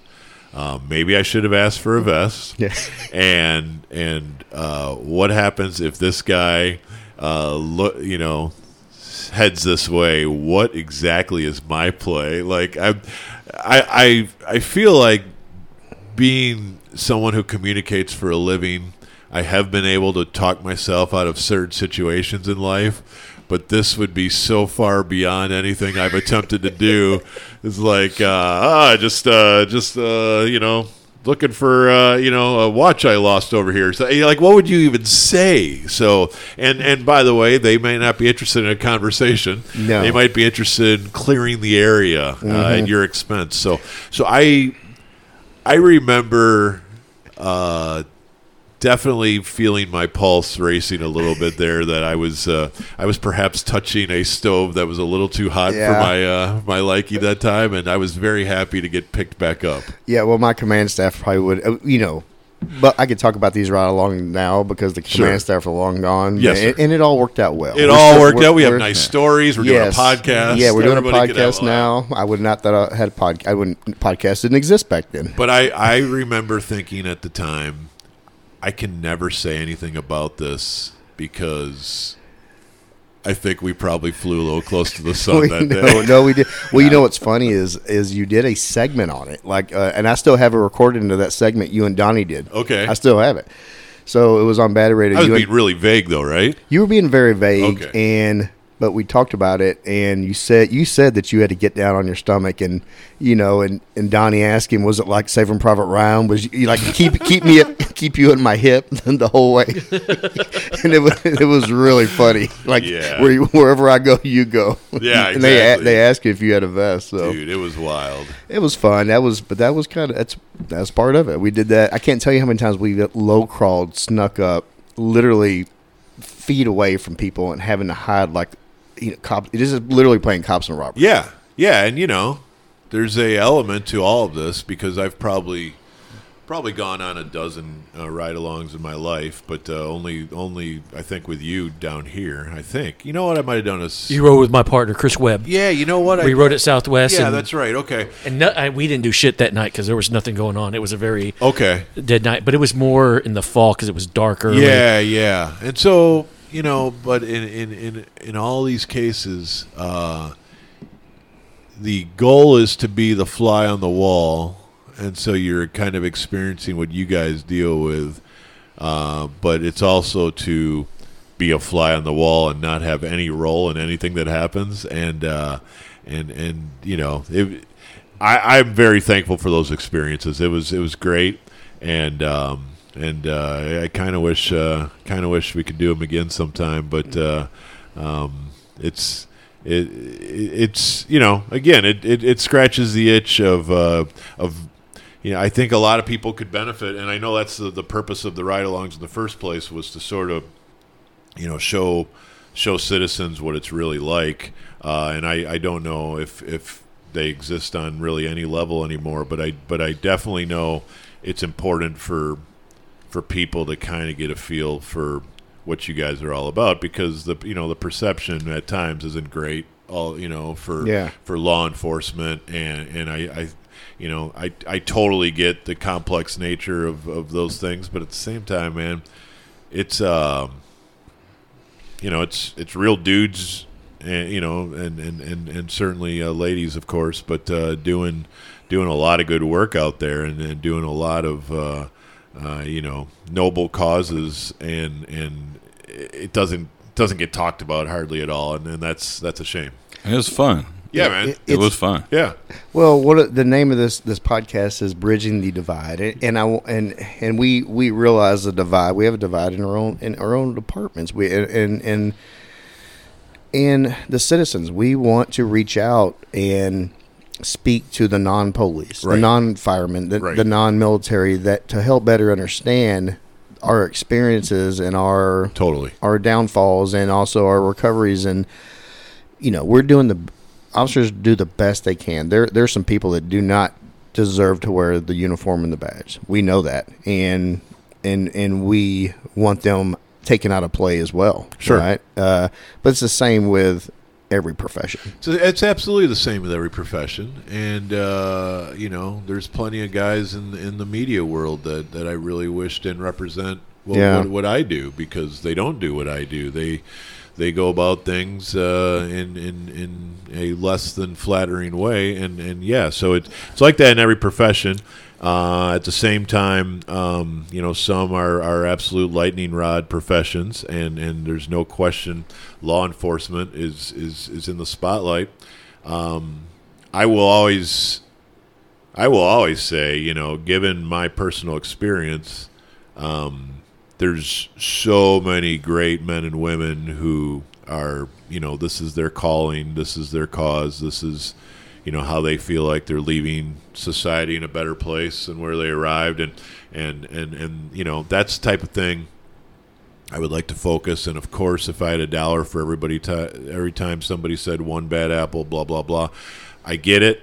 Uh, but at the same time, you know, it we we kind of owe it to each other, uh, especially in conversations like these. We owe it to each other to not paint with a broad brush, you know, any more than we have to, you know, and that's that's why I, I, I think it's important, um, even when it's not popular, to to be willing to, you know, defend the huge majority that are absolutely you know, trying to do things the right way and trying to do the best they can. And then the other thing is just a simple empathy of understanding, you know, what what the type of pressures and I don't mean pressure from the media or pressure from the populace for your conduct or anything like that. I'm talking about the pressure of literally not knowing if you're going to be shot or safe or something like that. I think that's something else that we on the outside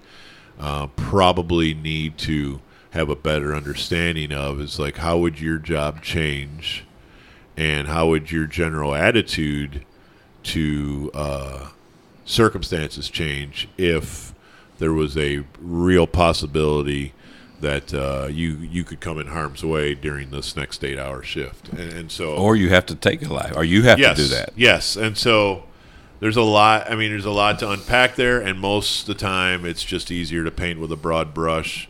Um, you know, some ridiculous uh, position, and and just pretty much throw everybody in the same basket. And and you know, I, I, I realize that saves time, but it's it's not right. it gets you likes and shares if you say certain things Yeah. and take a stance and, and Yeah. it gets you some hashtags but you know it, it's a tough i mean it's anybody can be involved in a car accident on the way to work and that's when their life is is over Right. right, and but officers they go to work and firefighters military they, they go to work knowing there's a very good chance they're not coming home to their family. Their family is having to pick up the pieces after the fact.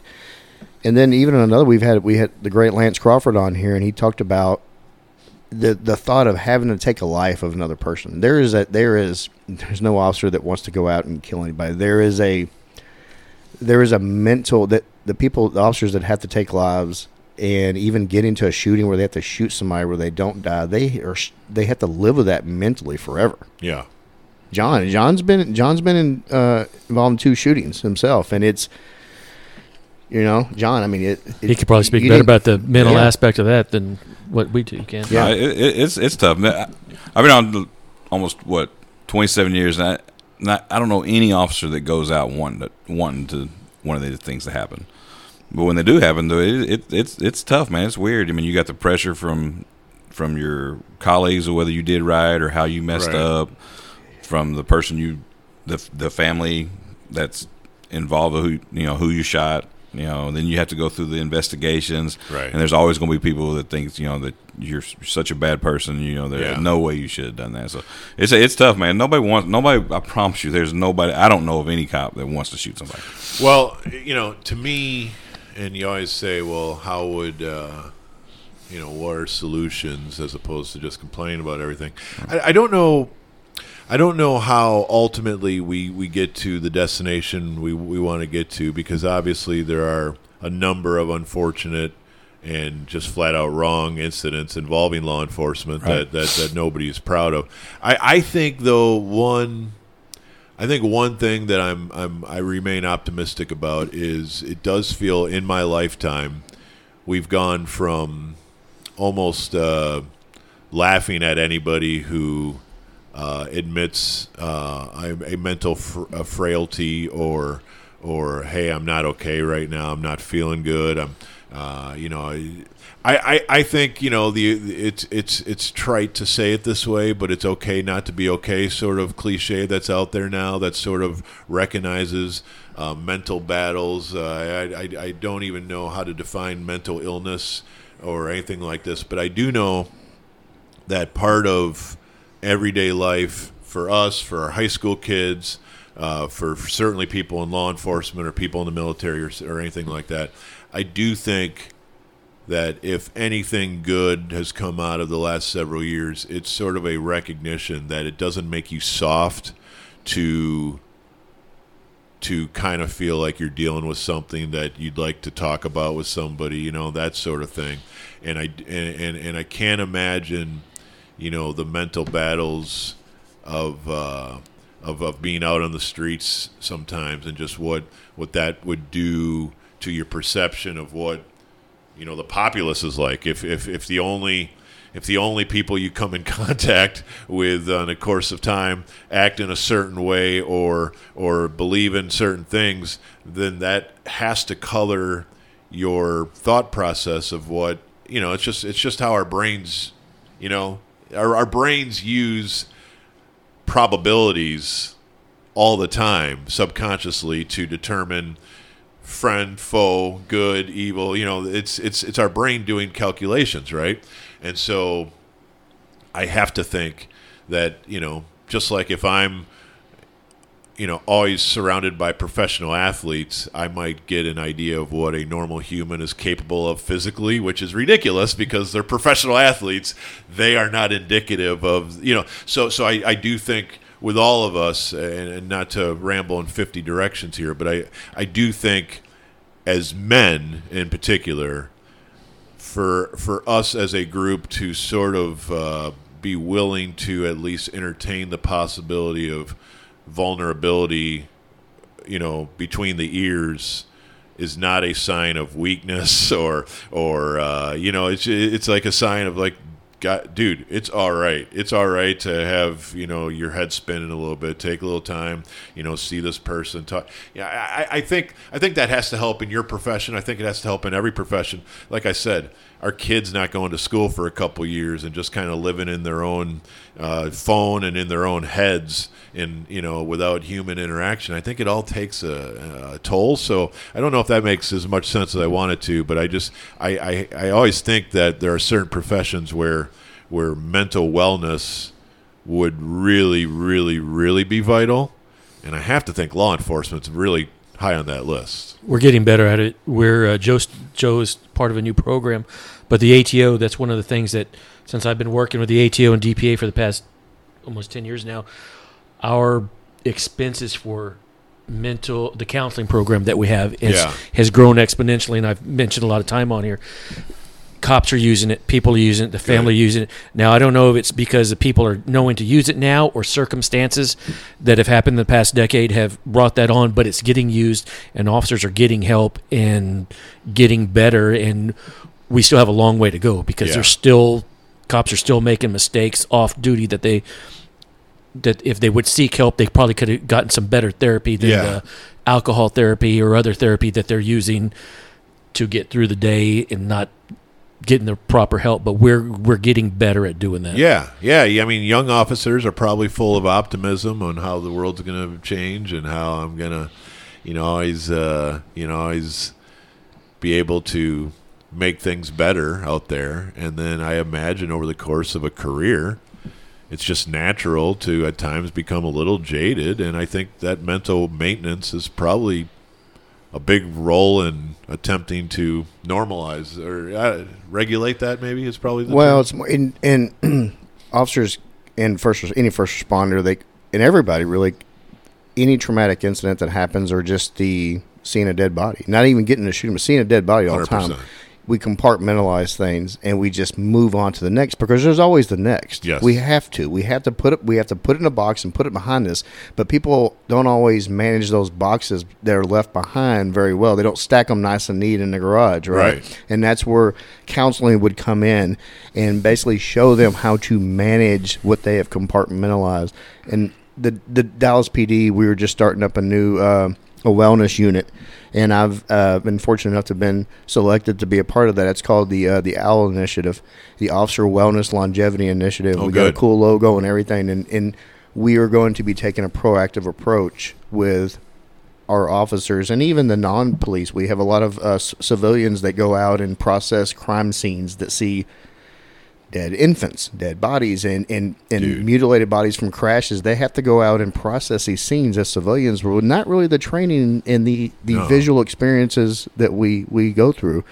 So it, it's tough on everybody, but we're going to try uh, with this new initiative to at least steer the ship in a in a right direction or a better direction. That's great because, you know, again to circle it back to what I do, there are times where you you feel, you know, like you're like you're argumentative, you know, social media or Yeah. just all this stuff, and you can feel like it's changing how you feel and where your head's at, and and uh, that's definitely not happening upon a one percent of the nonsense you guys have to see and deal with, and nonsense is a bad word, but the you know you, you get what I'm saying. No, we do a lot of nonsense too. Yeah. Twitter is uh, is not real life, and uh, No. it can still mess with your head. So I so I have to imagine uh, there this career in particular is uh, is is one that you have to, a lot to deal with.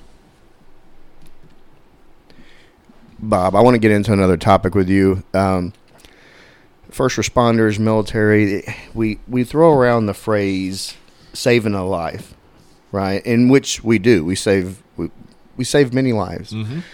But saving a life can mean many different things. It could be putting on a tourniquet of somebody that's been shot. It could be dragging somebody of a hou- out of a house that's on fire. It could also mean some of the people we arrest maybe make it, that arrest giving them a wake up call Right. that makes them turn their life around, right? Yeah. Or it can mean putting somebody in a better situation and in better circumstances for them to have a better quality of life for their the rest of their life. Yeah.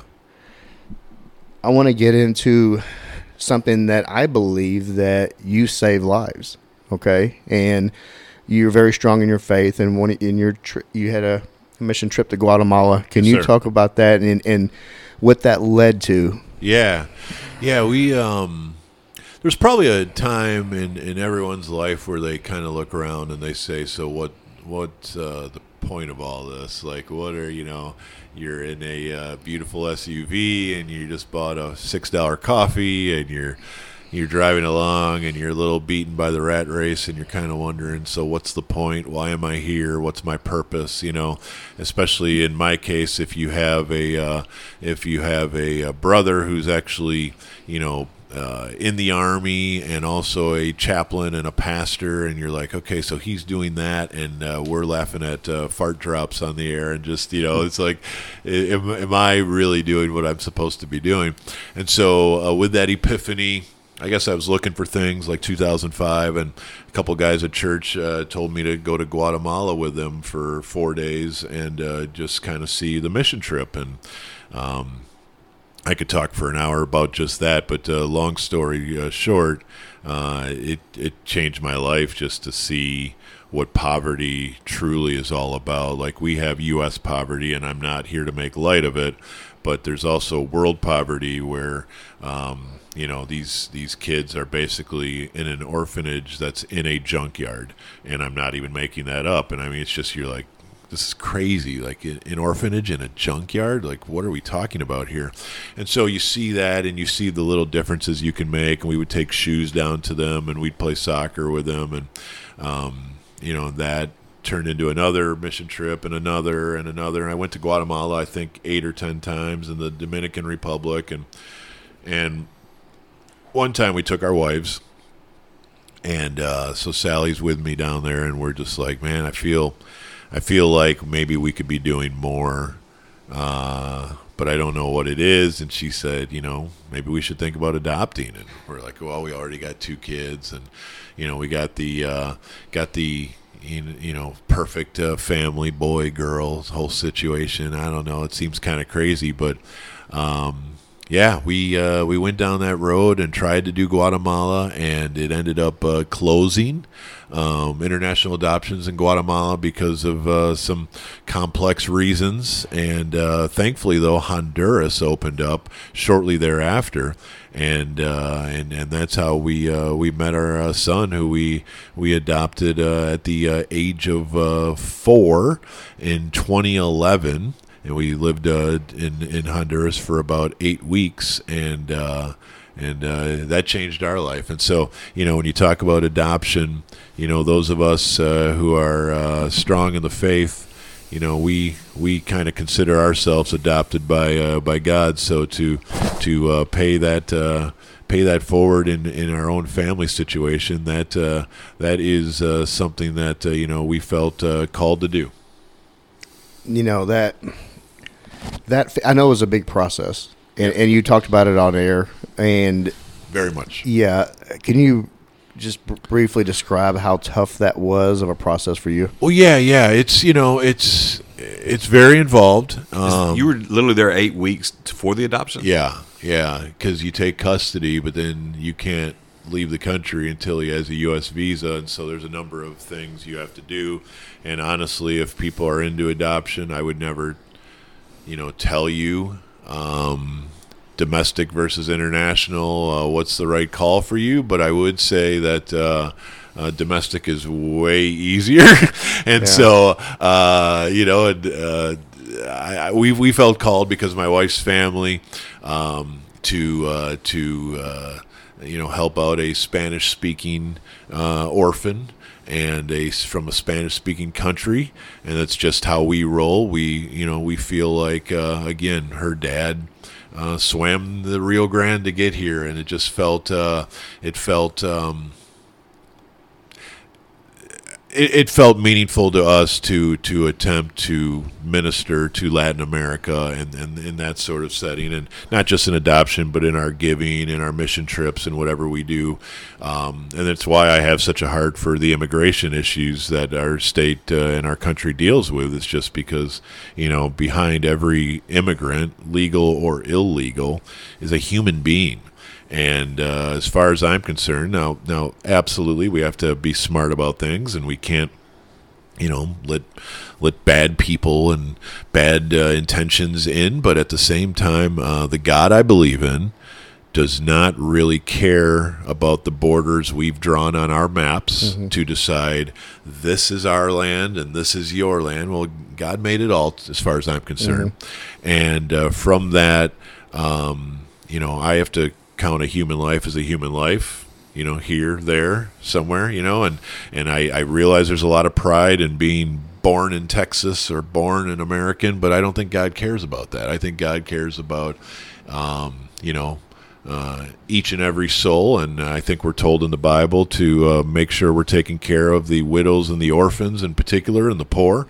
And, and so that's been something that's been very important to us, whether it be, you know, our clothing drives or mission trips or adoption or whatever is, you know, just, we just, we, you know, God's taken good care of me. There's no question. Uh, I'm, I'm I'm very fortunate, and, and I would hate to think that my entire life was was about comfort and possessions that aren't really going to last anyway. And so, um, the idea, although I don't always practice what I preach, I suppose the idea is to make a difference in lives, and I can't imagine, you know, a bigger difference than than you know adopting a young man who uh, who will be your son for the rest of your life. So so that was that was a adventure we were leery of and it had some reservations on how it was going to affect our family and how it was going to change everything and you know certainly you can have a lot of thoughts in your head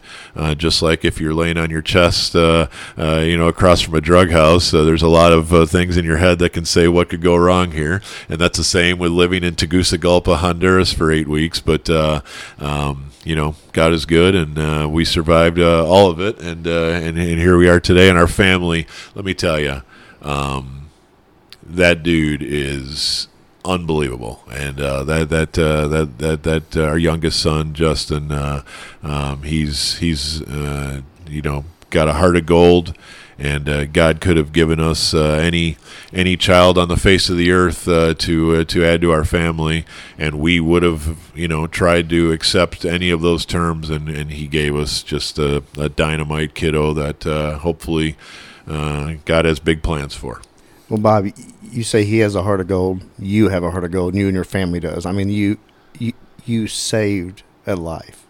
You put a human being in much better circumstances, and you gave him an avenue that a lot of orphans still right now don't have that opportunity. And to, for y'all to go do that, I can't tell you how. When I was listening to that story on the ticket, and you and your experience, I mean, it, it get gets you teary eyed thinking about that.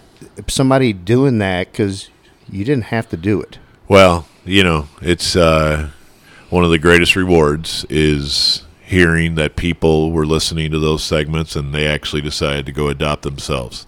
And it's not for everyone, but a lot of us have been blessed with homes and lives and careers that uh, that are far beyond our wildest uh, projections and dreams when we were growing up. Like, holy cow! If I could someday make fifty thousand dollars in a year, that would be the best. I'd sign up for that. You know, eighteen-year-old you has all these thoughts on on what a blessing would be, and then you know somehow you end up uh, you know living your dream life and uh, and and you just have to think it's not all about you it's all about you know what you can do with that to make things around you better and you know if uh, I, I- I think that's what it's all about. I, I, I guess I, I don't I don't pretend to know what it's all about, but I think that's what it's all about. It That's sounds what- like he blessed you as- every bit as much as you blessed him. Well, it's uh, it's it, yes. If the listener could right. see the smile on his face right now, they would they would they Yeah. would know Yeah, yeah, that he was blessed that a- a- as much as it's the best decision we ever made. He's he's uh, he's unbelievable, even if he's loud when we're recording. Uh, it's fine. well, you know, even as untensioned it is, we've had a lot of people talk about their faith and when bad things have happened. So I'm glad you've talked about that. Um, you want to give a plug to your uh, clothes drive too, your website, or if you got that, you want to throw that out there for us? Yeah, Our well, uh, we we will uh, do uh, another uh, uh, another version of Drop Your Pants uh, September thirteenth. So I guess depending on when this drops, uh, uh, this uh, might still be ahead of it. And uh, we do it for the Cornerstone Clothes Closet, which uh, Cornerstone is a is a great ministry down by Fair Park, and we absolutely love Pastor Chris Simmons and, and that gang. And, and so every they have a clothing closet, and briefly, I years ago, my wife had our family go down there and serve, and we were amazed at what they do. With the uh, with the homeless and with the uh, impoverished uh, uh, folks of the area and so forth. And of course, that that continues to be a big deal in our city. Is is is you know trying to take care of the people that that have a hard time right now, fully taking care of themselves, and we were amazed that day to find that almost all of the men's pants were out of stock. Like there's too many. Uh, and and so if you uh, were like a 28 waist or a 44 waist, they might be able to help you. But anything in between, the uh, the shelves were bare. And I remember saying, you know, I I, I broadcast every day to a couple hundred thousand men and odds are their waists are somewhere between 28 and 44 in many cases and i bet like me they have 10 pairs they haven't worn in uh, ever. What if we could get those in this clothes closet? So that was like nine years ago and it's happened over and over and over again. Now because of covid we're doing more of a cash drive, uh, and we were expecting it was going to change this year, but now we're not so sure. And I think we're going to stay online cash again this year, probably uh, to try to raise money so that our people can go buy wholesale jeans. But by next year, 2023, we'd like to believe we're back to uh, getting people to clean out their closets as well. So uh, you can find plenty more at theticket.com. Thank you. Bob, thank you so much for being a true servant. You, you know, the city of Dallas is lucky to have you and your talents. You- You entertain so many, but then you're much, you're much, much more beyond just a radio voice and just a sports nerd. And and I hope the listener hears that. They understand what a, what a great human being you are, and I can't thank you enough for sitting down with our little podcast. Well, that's awesome. I'm honored, and I can't thank you enough for uh, for uh, your friendship and uh, for the stories, guys. It was great uh, to relive uh, uh, the good old days and picking up the mattress and finding the surprise, and and it, it was it was fun to hang out with you guys today. And keep doing what you're doing. Obviously, we are thankful for uh, the service to our city and so forth that you guys are called to. Thank you, Bob.